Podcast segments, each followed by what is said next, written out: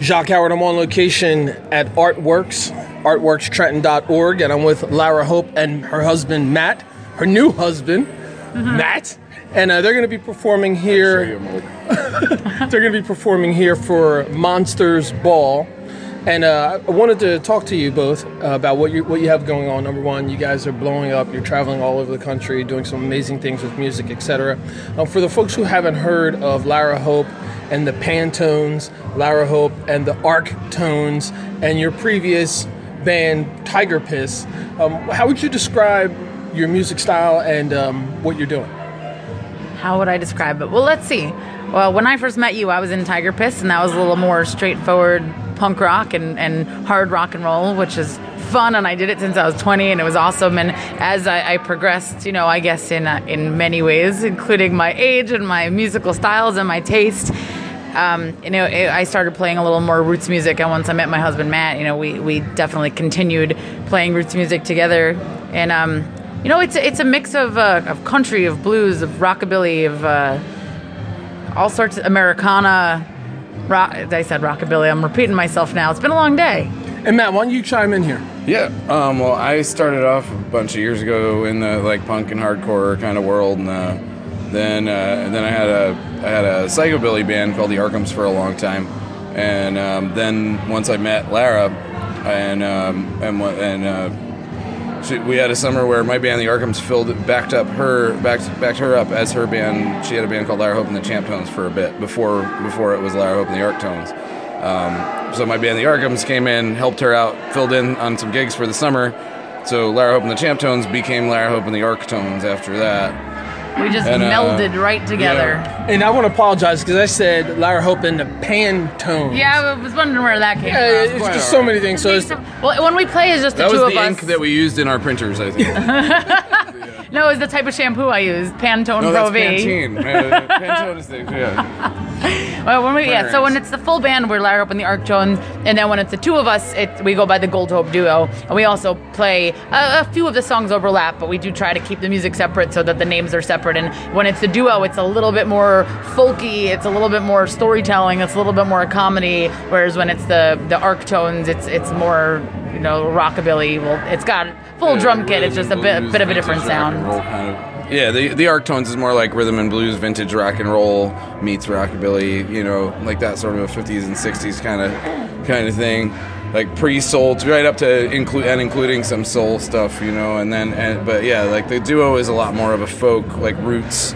I mean, folk folk is like that like literally translated is like you know songs passed down or whatever and we do we do some other people's songs but we do a lot of originals And when too, we're at so home, we also we work part time at a um, place called the Rocking Horse Ranch, which is a family resort. It's been around for about 50 years, and it's got a dude ranch theme. And we go a couple times a week. We dress up like cowboy and cowgirl, and we play all old country western songs. So we do incorporate a lot of like old country western tunes, like Hank Williams, Johnny Cash, that kind of stuff, into our set as a duo because it's, it's fun to play and we're, we're comfortable doing it. It's you know it kind of it has spans generations that music now. and that's exactly where I wanted to go next was to talk about some of your influences. Um, when I saw you guys as Tiger Piss, you know, I was taken back by like you know how hardcore it was, and fronted by this this woman who's gorgeous and smiling and all those other things. So it kind of I like you. so it kind of was like, hey, there's this um, it's like a genre busting theme that was happening, and then you know you sent me a CD and said, hey, I've got something else that's going on. So talk about some of the influences. I know you mentioned some country and, and some rock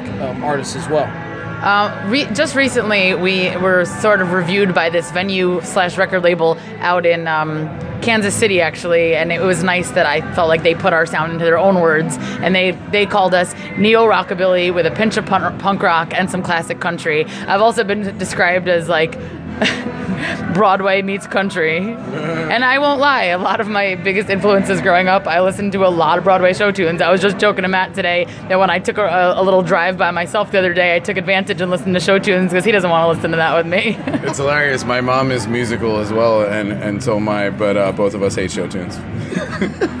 So so as things progress, um, let's talk about the last 18 months or so. I mean, you've been on covers of magazines. You've been covered uh, in print and digital media for what you're doing with your music and as a performer, as a band, etc. So, talk about this whirlwind that's been happening for the last 18 months or so. I'll be honest, it has its ups and downs. It has been a really cool year. Um, right now I'm, we're really looking looking towards the future and we're getting ready to record a new album in december with our full band so we're really excited about that. But we did a lot of touring over the past year probably more than i've ever done um, in, in, my life in terms of how many months we were out in one calendar year.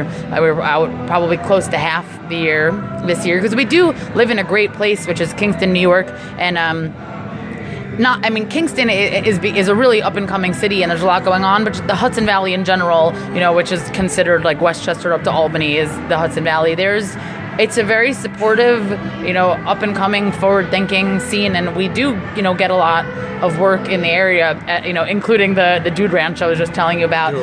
So yeah so and uh, I mean we're happy to be at home and play as well but also I do think it's important to not just you know to to branch out beyond you know, even beyond New Jersey and Massachusetts and Connecticut, the places that are real quick. I think it is nice to spread, especially now in you know the age of, of you know digital music. People are hearing you all over the country, and they're like that maybe wouldn't have heard you before, and are saying, "Hey, you should come here. We like yeah. what we're hearing." Location's not necessarily a barrier these days.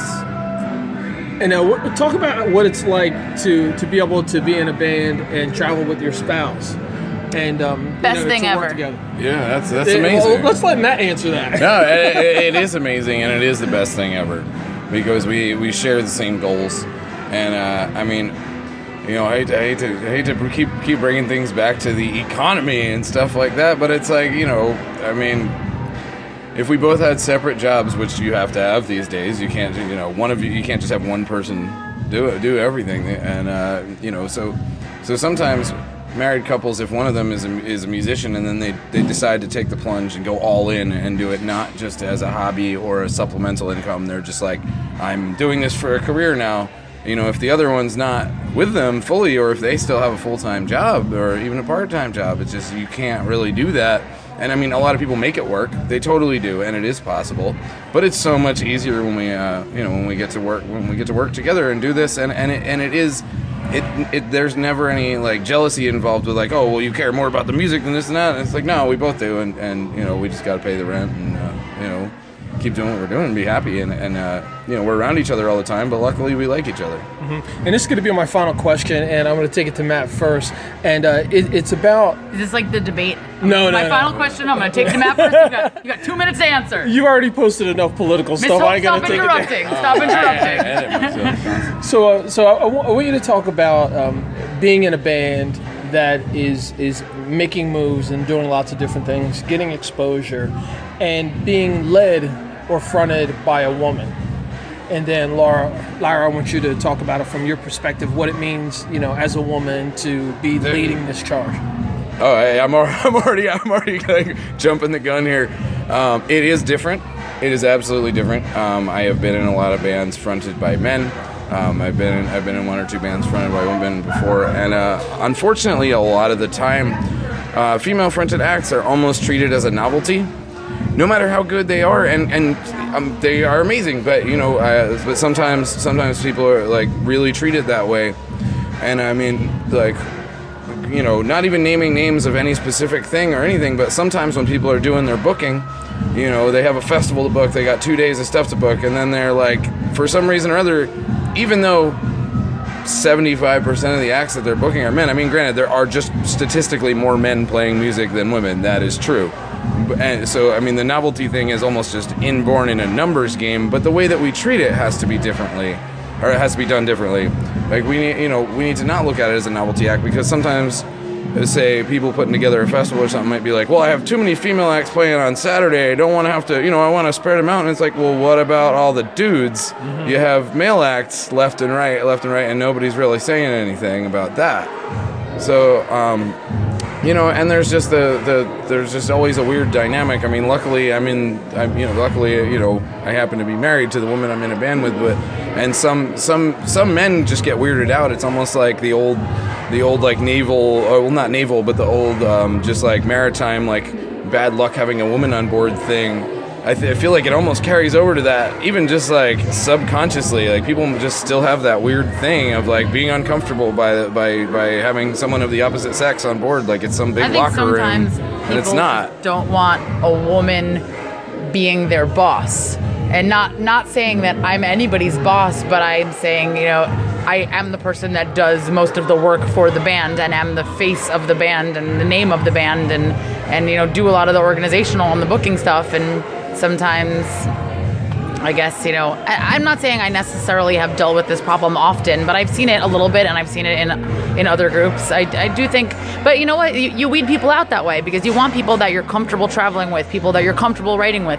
And if it's a situation where, you know, that that's not working because of a gender issue, well, then that's just not the right people that you're supposed to be playing music with. And that's okay. There are people out there. But I mean, aside from that, and yes, I do agree with what Matt just said about the novelty thing.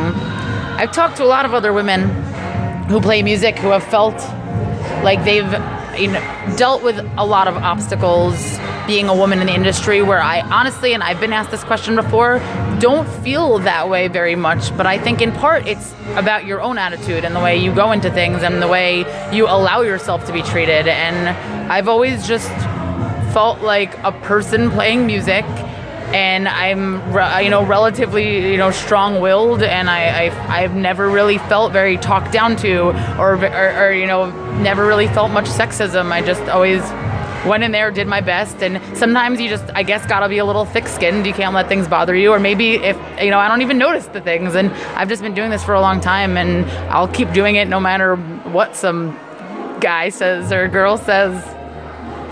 Fantastic. Lara Hope and husband Matt. Goldpaugh That's why we're the gold Goldpaugh. That's why we're the gold hope duo.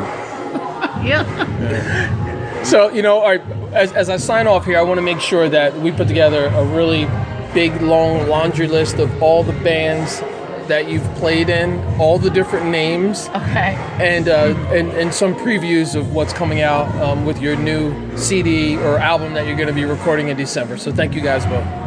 thank you